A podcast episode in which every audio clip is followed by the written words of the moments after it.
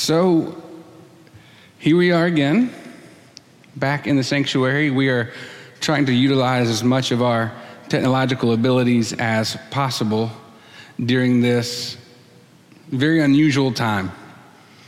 I'm so grateful for Trey and for Brittany, for Justin Merrick, for Kevin West, and all those who are working behind the scenes to make the video parts work.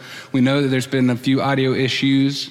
If you're on the main page, they might both play at the same time, so you need to press pause on one of them. But we're working them out, and we will continue to get better. That's part of sanctification. You get better as you go. We're good Methodists. But um, it, it, has been a unique morning once again.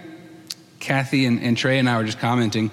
When you're doing this for, like through a camera, you know, the live congregation here, it almost makes it more intimidating because you want to make sure all your words are just right. And sometimes I trip over my words thinking, oh no, that's now on the internet for forever, which technically it is every week, but I'm always focused on the people that are here. But I give thanks that we are still worshiping together. We're still singing the praises of God. We are still hearing from the word of the Lord. And with all of that in mind, we have heard our gospel lessons read this morning.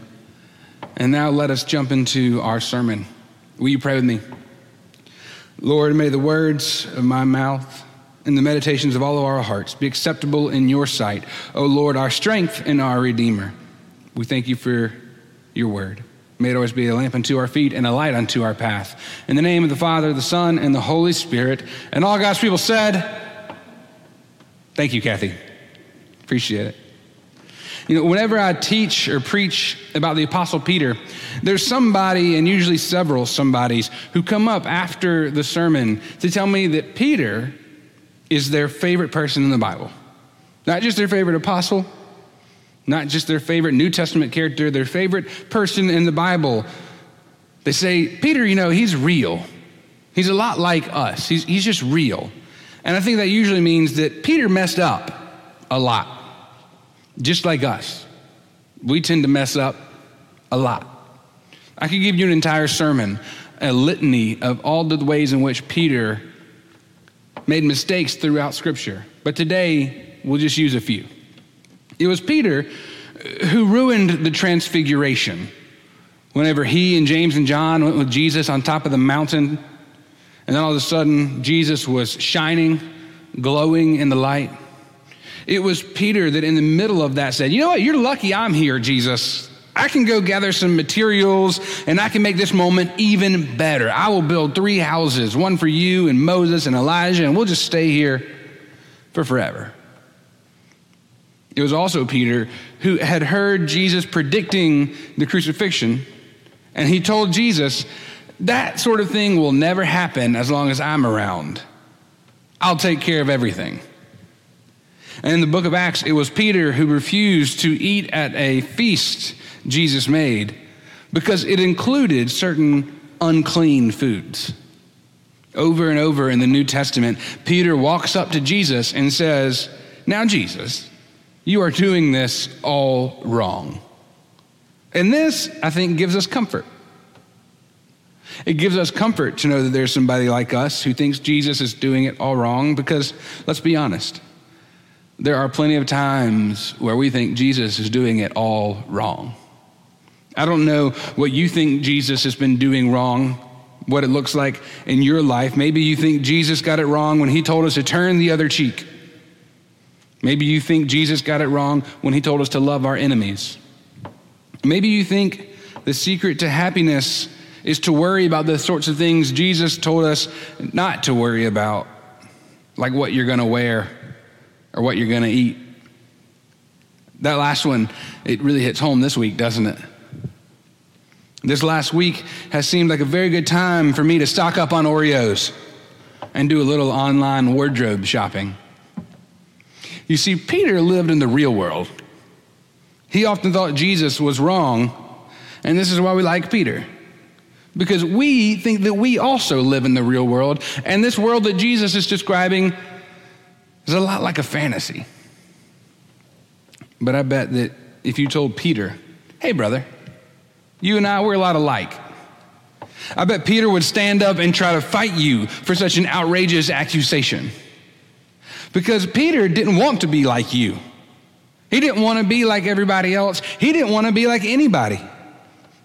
If you pay any attention to the scriptures and the life of Peter, you see that Peter wanted to be the best. He didn't want to be just like everybody else. Peter was a man who couldn't shake the need to prove that he loved Jesus more than everybody else. He loved Jesus better than everybody else. If you told Peter that he was real, he would probably thought you meant he was the only real apostle, the only real follower of Jesus in this posse of phonies and casual fans. When Jesus walked on the water, it was Peter that jumped out of the boat to go meet him. When Jesus appeared at the lake shore, it was Peter who swam naked just to get there first. Peter didn't do half measures. Peter was all in or all out. The Gospel of John tells us about this time that Jesus came to Peter at the Last Supper, offering to wash his feet. And Peter jumped up and said, Absolutely not, Jesus. I should be the one who's washing your feet. Never mind that Jesus had already washed several other disciples' feet. But Peter was convinced that this was some sort of test. Peter thought that he was the only one who had the right answer and that he needed to wash Jesus' feet. And so Peter made his offer, and Jesus refused his grand gesture. Jesus wouldn't have it. Jesus says to Peter, Unless I wash your feet, you can have no part in me. Having failed a test that wasn't really a test, Peter decides he'll make it right by doing a complete 180. He says, Okay, fine, Jesus, but don't just wash my feet, wash every part of me my head, my hands. And again, Jesus refuses. Jesus says, Only your feet need to be washed. Because Jesus never asked Peter to be the best. Jesus only asked Peter to listen. The title of this sermon series we've been in is called Power and Passion. For the past few weeks, we've been journeying through Lent, recognizing these characters that have power and how they've used it for good or not. And how this is leading us towards the passion of the Christ, how in our own lives we have power and how in which, what are the ways in which we can match our power, our influence with those things for which we have great passion. In our first week, we talked about Pontius Pilate. Afterwards, we talked about Miss Pilate. We weren't talking about passionate followers of Jesus. We were talking about people who were on the fringe of the story. Last week, we talked about Nicodemus and Joseph of Arimathea. And they kind of liked Jesus. They secretly followed Jesus, but they were not real disciples like Peter was. Peter is the real deal. Peter is passionate. He is eager and he is restless and he is always ready for action. He is determined to be the best follower of Jesus that he can be. Peter wants to play the part of the great hero in all the myths and stories we love. Peter is Ulysses, the warrior, never to yield. Peter is like Steve Jobs, who once said his goal was to put a dent in the universe. Peter is like Elon Musk. I don't know if you all heard this week, but Elon Musk said that he's going to make all the ventilators that America needs. He tweeted that out earlier this week. I'm sure he'll get that done as soon as he, he gets us to Mars, like he promised, and gives us all self driving cars, and, and, then is able to move us around the vac- country in vacuum sealed bullet trains. That is somebody who wants to be the hero of the story, right? That's Peter's kind of passion, though. When Jesus says, One of you will betray me, Peter says, Not it. Not going to be me. Not this guy. And when Jesus says, Leave your sword behind, Peter brought his sword anyway. And Peter was proud to have brought his sword because when all these soldiers came to arrest Jesus, Peter was ready. He drew his sword against the crowd and he was ready to die in a blaze of glory. But once again, Jesus refused Peter's grand gesture. He told him to put the sword away. You see, Peter had been so in love with the idea of loving Jesus that he never really listened to what Jesus was trying to say. And so a few hours later, Peter found himself with nobody to impress, alone in a courtyard. The Pharisees were inside asking Jesus deadly questions, and Jesus did not bother to try to amaze them or to outwit them. Jesus gave plain, truthful answers. You heard what I said. I stand by what I said. I have nothing to add to it. I have nothing to hide. But outside, Peter realized that once again, he messed everything up. He decided in an instant that he had backed the wrong passion project. And so he course corrected like he always did, doing a total 180. He said, I do not belong to him. Peter insisted it over and over again. People asked Peter, Aren't you with him? He said, No, that's not me. You got the wrong guy. You know, we say we love Peter because we think he's real. But in the end, we learned that he was actually faking it the whole time. I bet this is not the only time, though, that you have fallen for a faker. It's not the only time I've fallen for a faker. I bet you've been fooled by someone who made the biggest and loudest promises. They told you, Don't worry, I've got this. And they said it with such force and with such a, a big smile that you would have never guessed you were being hoodwinked, that the emperor actually has no clothes.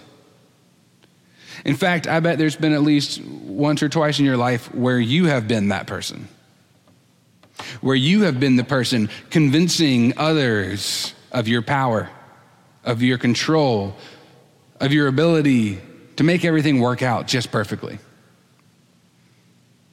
I'm willing to bet that some of you have made big promises, grand gestures, and that you believed them when you made them. It wasn't an intentional lie. You weren't trying to mislead anyone. But then you experienced that sinking feeling in your stomach that comes when you realize you actually had no idea what you were talking about and that you couldn't save all the things you thought you could. You couldn't fix all the things you thought you could. You see, a lot of times we make grand gestures and loud arguments, not just because we're trying to fool someone else, but because we are trying to fool ourselves. We are trying to convince ourselves that we can do one great thing that will make everything all right. We are afraid to discover that we're actually not the best, or that we're not the most important, or that we're not the greatest at the thing for which we think we are the greatest. We are trying to justify our existence by coming up with these grand gestures. We think the world won't care about us or need us if we can't be the most or the best something. What is that for you? What have you convinced yourself that all of your worth is based on. Maybe you're trying to be the best provider for your children. Maybe you're trying to be the top salesperson at your firm. Maybe you're trying to be the funniest person in the room. Michael actually tries a lot of that one, but he's often in rooms with me, so it doesn't work out too well for him. Not having people to laugh makes jokes really difficult. I tell you, every time I check Facebook, I see a lot of my pastor friends posting different videos of them doing sermons, especially during this time of online content. I'm thinking, I, I can't, if I can't put out the best, I might as well not even bother. Or if I'm going to put something out, it better be the best. Maybe you've been trying to be the person that everyone in your neighborhood could count on this week. All the kids can come over to your house. You'll cook all the meals. You'll take care of everybody. Maybe you know that you aren't the best all around, but you still believe that you're the best or the most important at something. You want to believe that that one big moment, that one heroic act, that one outstanding characteristic will make up for everything else. If you do one thing good enough, maybe you can make up for all the little ways we tell Jesus he is wrong every day. You see, our social actions and the ways in which we view ourselves are directly related to the way in which we view Jesus. if you are one of those people who love Peter because he keeps it real, and if this whole sermon is getting a little more real for you, I do have some good news. We can walk away from Peter's story with something better than just saying, Yeah, Peter's a lot like me. He messed up too. The good news today is not that Peter kept it real, the good news is that Jesus keeps his promises. The good news is that Jesus' promises have power. Jesus' promises might not be loud and bombastic and grand gesture like Peter's, but they are more real than anything. The very presence of Jesus on earth was God's way of keeping a promise he made to his people. God was not content to simply shout, I love you the most from afar. In Christ, God was becoming obedient to the laws of love. Philippians 2 says he became obedient even unto death by becoming Jesus. God was fulfilling his promises to us. Jesus' life and his death by themselves were fulfillment of God's faithful promises to humanity, to everyone, to all the world. Nowadays, we think of the cross as a grand gesture because we know what the cross accomplished. But when it actually took place, it was far from that. Nobody at the time in which Jesus was crucified saw this as some big grand gesture. They saw this as a failure.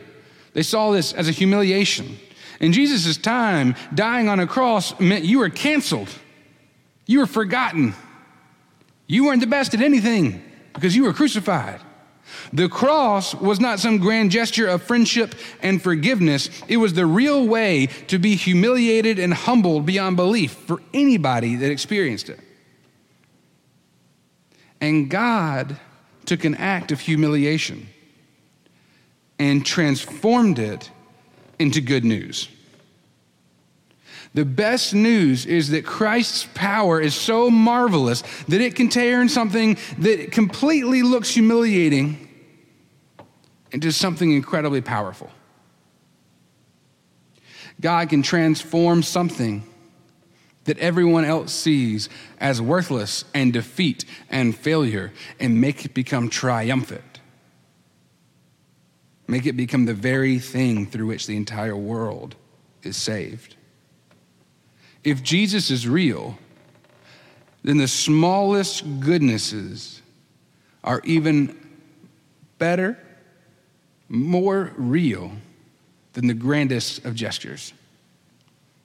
God can do more through what we all see as completely ordinary by transforming it into something with great power. Those things we do, we don't think matter very much, might be the very things that matter most to God. That moment when you hung in there this week to help with math homework as your child was crying about not being able to complete the assignment, that moment when you made their life 5% better. That 5% is more real than any grand gesture you could come up with. That extra work you did to try to make life easier for a coworker by teaching them how to use Zoom, by sending somebody a thank you card, that moment, that goodness, that is what God made us for right there. That's the stuff that will outlast heaven and earth and become your treasure in God's eternal kingdom.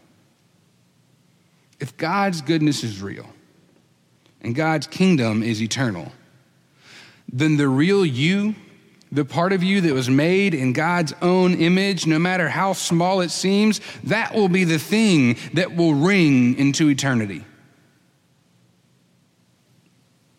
Jesus' power is so real, it can turn us fakers, like Peter, trying to do the grandest of gestures, into the actual real thing. Jesus knew who Peter was. He knew what Peter's passions were. He knew they were self regarding, cowardly, unreliable, downright flaky. But there on that lake shore, he turned him into a shepherd. In John chapter 10, earlier in the story, Jesus told a parable about the good shepherd and the hired hand. The good shepherd, Jesus says, will lay down his life for his sheep, but the hired hand runs away when the work is too dangerous or too difficult. Peter had heard that sermon way back when. And the night when Jesus was arrested, we found out Peter had been the hired hand all along. But there on that day, on that lake shore, Peter sees Jesus after he was raised from the dead, and Jesus is inviting him to be the shepherd. Three times Peter had denied Jesus, so Jesus taught him to love one step after the other. If you love me, feed my sheep.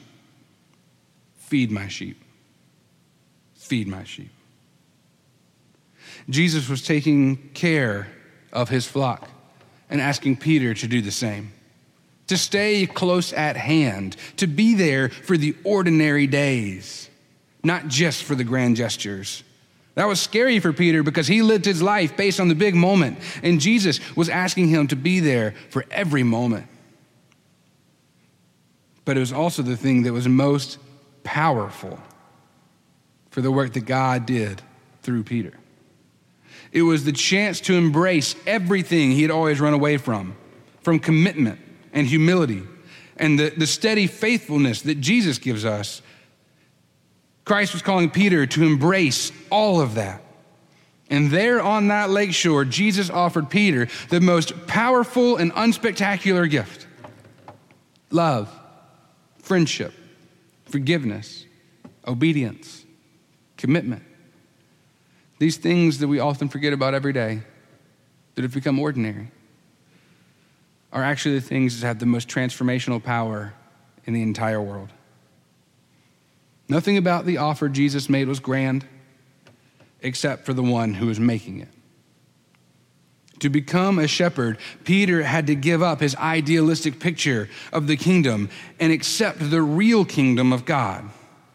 There's a Scottish philosopher named John Macmurray, who once said, Illusory religion, the kind that fades, says, Fear not, God will make sure none of the things you fear will happen to you. But real religion says, Fear not. The things you're afraid of are quite likely to happen, but they are nothing to be afraid of. I don't know that there's a better time during my pastoral ministry to hear that quote to hear that word, to receive that message. The days ahead may not be as easy as the loudest and most optimistic voices promised us. We are learning that our salvation will not come through grand gestures, but through commitment and steady faithfulness during these days ahead. The hardest thing about social distancing is that it calls for unspectacular obedience. If social distancing works, we'll hardly notice it. Our friendships won't have a big party with great photos. Our commitment won't look like a big crowd that gets in the Guinness Book of World Records. But it, like so many of our ordinary acts of faithfulness, are what real power in Christ actually looks like. This form of faithful obedience is our way of caring for the least. It's our way of feeding the sheep, of being the shepherds, of caring for the people God cares for.